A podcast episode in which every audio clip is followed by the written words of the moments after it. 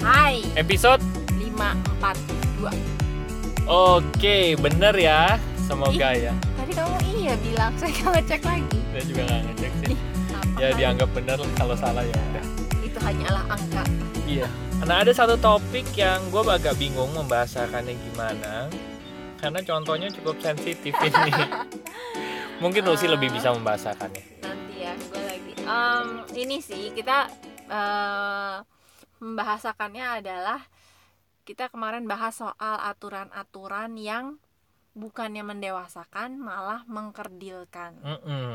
Iya Biasanya ini aturan-aturan yang diberikan dari sudut pandang yang sempit Iya gitu. Jadi cuma lihat dari satu sisi, nggak ngecek lagi ke sisi lain, ke sisi mana, tapi langsung bikin aturan untuk dirinya dan untuk orang lain lagi Iya, kan. Dan cenderung menyalahkan yang di luar Ini nggak boleh, itu jelek Iya ya.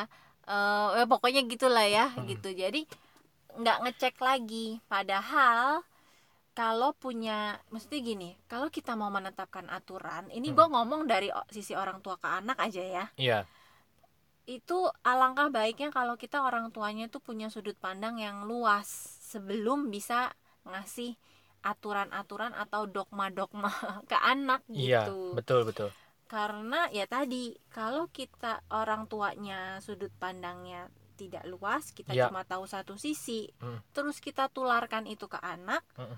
anak jadinya cuma tahu satu sisi gitu padahal bisa jadi sisi yang diketahui oleh orang tua ini bisa jadi Sisi yang gak tepat iya sisi yang nggak tepat Ya sisi dari pengetahuan yang dia miliki gitu iya Gue kasih contoh gini aja nih, paling sederhana ya.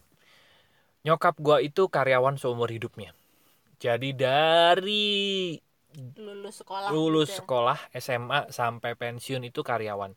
Nyokap gua tidak pernah berusaha, tidak pernah berbisnis berusaha bisnis gitu nggak pernah gitu ya. Iya. Berdagang pun nggak pernah gitu. Nggak pernah. Nyokap gua tuh bener-bener karyawan seumur hidupnya.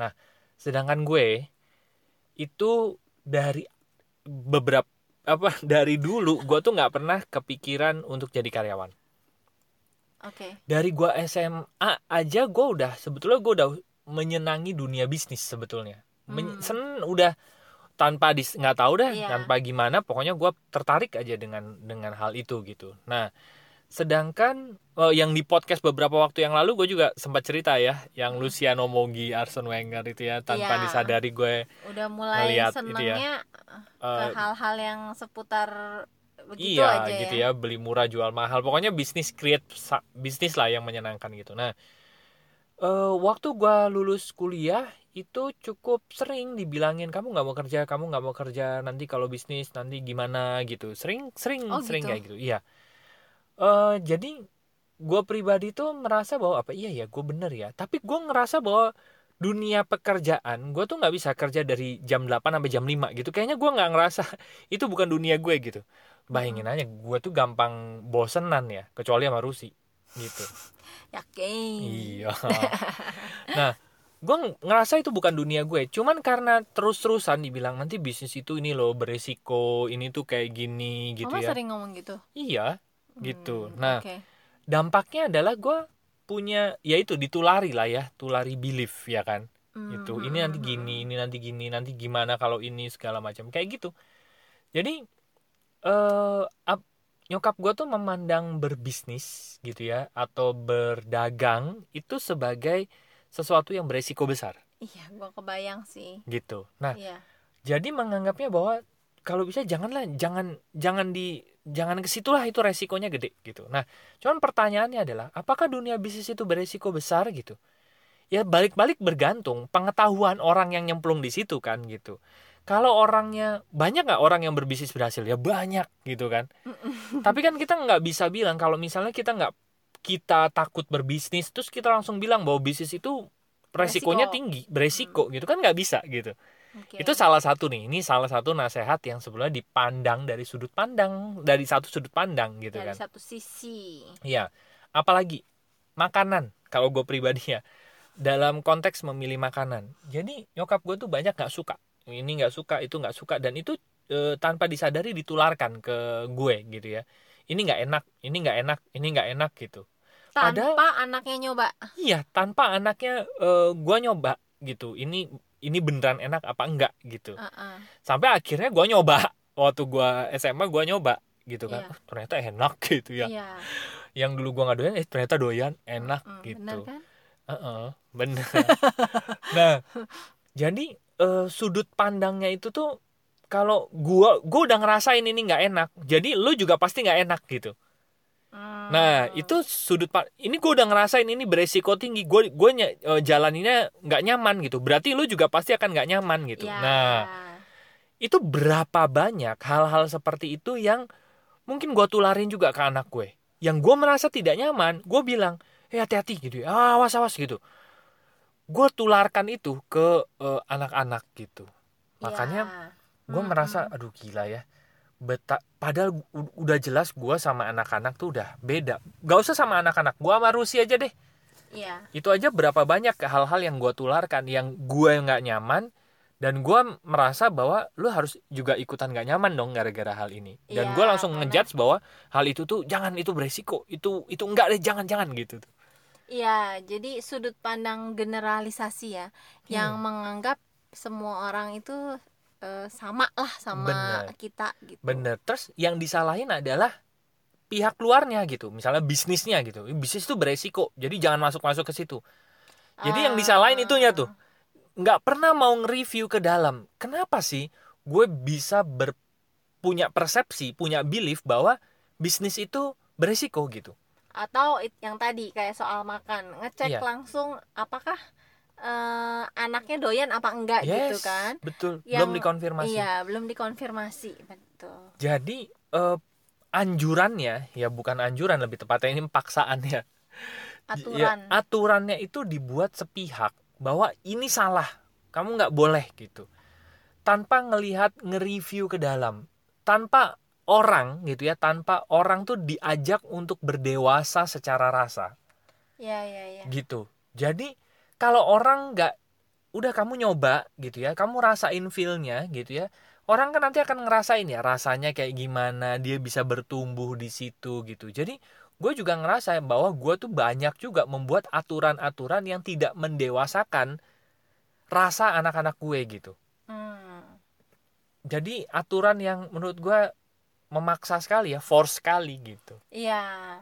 Padahal yang tadi ya eh, ki- kita sama anak itu beda. Bisa Iya. jadi yang nggak nyaman buat kita, eh ternyata itu malah panggilannya dia gitu. Bener. Malah dia betul. dikasih kelebihan di situ kan kasihan kalau Betul. di bidang yang harusnya dia on, tapi Iya. dia jadi terbatas karena punya sudut pandang yang membatasi yang Betul. ditularkan oleh orang Betul. lain. Ya dalam hal ini paling sering memang dari orang tua. Bener. Nah makanya ya, gue tadi malam gue meeting, gue ditanyain sama eh apa namanya partner gue. Eh tadi malam masih calon partner ya, Ya, calon partner gue. jadi. Akhirnya jangan jadi partner. Eh, dia nanya gue gini, Pak, apa yang mau bapak lakuin gitu sama project inilah gampangannya gitu. Mm-mm. Gue bilang gini, bapak perlunya apa? Bapak nyamannya di mana gitu. Iya. Jadi di project yang lagi gue bangun ini ya eh, Mm-mm. sekarang ini gue tuh lagi menyiapkan satu jalan raya yang begitu luas gitu. Lo nyamannya gimana? Gue akan support lo karena gue sama lo beda gitu. Justru itu. Jadi Justru itu. coveragenya biar beda-beda ya. Iya, jadi kalau misalnya oh kemarin ada pertanyaan juga, oh Pak berarti nanti kita akan me- memberlakukan aturan begini ya? Menurut gue enggak gitu, nggak bisa gitu. Kalau yang ini nggak boleh ikut, menurut gue enggak gitu. Ya udah, yang penting lo nyamannya gimana? Kalau lo nyamannya begitu, lakuin gitu ya. Mm-mm. Kalau lo eh, nyamannya dengan cara ini, ya udah that's it lakuin. Yang penting gue udah buat ini jalu- jalan rayanya gitu. Iya. Yang penting jangan terabas jalan raya ini ya kayak jalan tol itu kan lebar ya mungkin 10 meter Mm-mm. gitu. Itu jalannya udah gede banget. Dan udah dibatasin pagar-pagar tuh sebelah kiri sebelah Pokoknya kanan. selama masih di jalur itu mau ngapain aman Jalankan gitu. silakan. Sama kayak Gitu ya. bisnis gitu ya. Ya Nah. jalurnya kan sama ya. Menurut gua jangan nipu orang, jangan bohongin orang. Itu batas-batas yang memang udah nggak boleh dilanggar, Iya. ya kan? Mm-mm. Jangan overclaim gitu kan. Betul. terus eh ya beritahukan apa yang memang se Ada kalau misalnya prinsip. nilainya 5 ya udah beri- belikan 5 tapi kalau lu udah ngomongnya 6 berarti lu udah ngelanggar batas pembatas Iya. gitu tapi selama eh, lo misalnya bilang sebelah produk ini bisa 5 tapi lo misalnya bilangnya tiga ya boleh juga gitu. Ternyata nanti orangnya dapetnya 5 gitu kan. Itu oke yang penting masih ada di dalam batas-batas pagar itu gitu. Oke. menurut gua itu yang mendewasakan aturan-aturan yang mendewasakan. Daripada kita langsung bilang ini nggak boleh ini jelek itu salah gitu. Apalagi udah kalau salah tuh ya. Iya. ini eh, ini beresiko. Udah gitu eh, kadang-kadang ya gue juga ngerasa jadi anak anak zaman sekarang menurut gue jauh lebih eh, tanda kutip bisa sehat sebetulnya karena Iya. mereka nggak takut nanya. yes betul Mereka tidak takut mempertanyakan. Kalau dulu gue ngerasanya generasi gue kayaknya kalau udah diomongin terus nanya terus nanya itu dianggapnya ngeyel. membangkang Padahal kita lagi mau masukin ke logika nih. Apa sih gimana sih gitu karena sebenarnya justru itu bagus kalau anak nanya dia akan eh, tanda kutip menuntut alasan sehingga orang tuanya jadi lebih lengkap ngasih taunya. Betul. Nah sering kali orang tua itu kan suka nggak lengkap. Yes. Kalau ngasih tahu A bener. itu nggak nggak dikasih tahu karena ini ujung pangkalnya apa iya. eh, alur berpikirnya tuh dari mana kok bisa nyampe ke sini. Nah yang taunya itu aja. Iya, nah kalau nggak dikasih tahu alasannya, nggak tahu dikasih alur berpikirnya, bisa jadi anak itu nanti di kemudian hari ngambil kesimpulan yang salah. iya Jadi bener. aturannya maksudnya benar, tapi karena apa eh, pola berpikirnya nggak dikasih yang benar, Mm-mm. dia jadi ngambil kesimpulan salah. Aturan yang benar ini bisa Iya, jadi merugikan jadinya. betul. Gitu. dia malah punya false belief Iya, belief Jadi- yang loh kayaknya gua nggak nanemin itu deh kok dia bisa berpikir begitu ya gitu kan karena sering kayak gitu kan iya betul Jadi sebenarnya kalau anak nanya itu bagus karena kita diingetin. Mm-mm. Oh, e, berarti mami papi kurang lengkap Iya, ngasih taunya sampai bener anak tuh belum belum nyantol gitu. Kenapa kenapa? Kenapa harus begitu? Kenapa nggak boleh begini? Emangnya ini kenapa gitu? Nah, kadang-kadang kalau zaman dulu tuh nggak tahu orang tuanya ribet ngejawab iya apa eh, atau ada turunan ya didikan turunan yang ngerasa kalau anak nanya atau mempertanyakan itu malah eh, mengurangi iya. apa mengurangi wibawanya orang tua. Bener. Udah kalau diomongin nurut aja gitu. Padahal Iya. anak bukan yang nggak bukan yang nggak bukan yang nggak nurut gitu. Iya. Bertanya itu tidak sama dengan nggak nurut gitu. Iya. bertanya tidak sama dengan membangkang gitu kan. Betul. Justru itu jadi pengingat kita oh oke ini harus dilengkapin dilengkapin supaya apa yang kita kasih tahu itu jelas oh ini logika dasarnya iya. dari logika dasar ini sampai nanti anak gede itu anak jadi bisa mengembangkan yang kayak tadi udah dikasih pagernya Mm-mm. abis itu dia bisa ngembangin cara berpikirnya yang penting oh yang penting logika dasarnya ini Mm-mm. jadi dia bisa kreatif gitu bisa aplikatif iya. mikirnya. Jadi nggak cuma betul. garis lurus dia taunya ini doang. Tapi dia nggak ngerti kenapa kenapa harus ini kenapa nggak itu. Nah kadang-kadang kayak gitu sih. Iya betul. Jadi eh, kalau yang Ari bilang tadi gue jadi ingetnya peran gue sebagai orang tua. Iya. Ya ya. Gimana caranya gue ngasih tahu hal-hal itu dari dasar sehingga itu membantu mereka mendewasakan bukannya malah membatasi eh, cara berpikir membatasi potensi mereka gitu. Iya, benar-benar memang akan lebih ribet karena kita mesti ngejelasin gitu. Iya. Tapi ya itu sangat berharga untuk betul dilakukan. soalnya mendewasakan mereka juga. Karena kita sedang mendidik orang dewasa kan. Betul. anak ini kan nantinya akan jadi dewasa. Betul. Kalau kita berpikirnya kita cuma mendidik anak Hmm. padahal suatu saat mereka dewasa eh, kita akan mendidiknya dengan cara anak-anak kan? Iya. Sampai gede mereka nggak eh, nggak dapet gitu. Nggak dapet kedewasaan berpikirnya gitu. Betul betul betul. Karena selalu dipatoknya udah kalau anak nurut udah kamu dengerin mami udah kamu percaya papi gitu.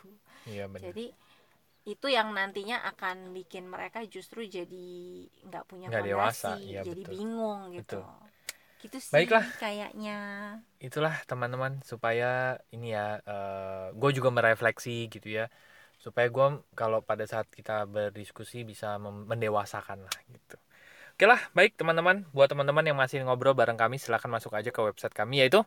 Lompatanhidup.com nanti ada tiga page. Di sana yang pertama ada home buat ngobrol buat minta Kayak topik pelan-pelan gitu ya boleh di situ klik aja tombol WA-nya nanti kalau kami bisa jawab ya kami jawab gitu ya Oke. lalu page kedua ada Page kedua ada konseling dan event buat Buat- teman-teman yang butuh layanan terapi, konsultasi, Yes. konseling atau Yes. mengundang kami bicara di event, yes eh, human design juga masuk aja ke page yang konseling dan event. Yes, dan di page terakhir ada gerakan berkelimpahan dengan berkesadaran. Ini gerakan yang seru banget. Ini kelas WA 5 hari.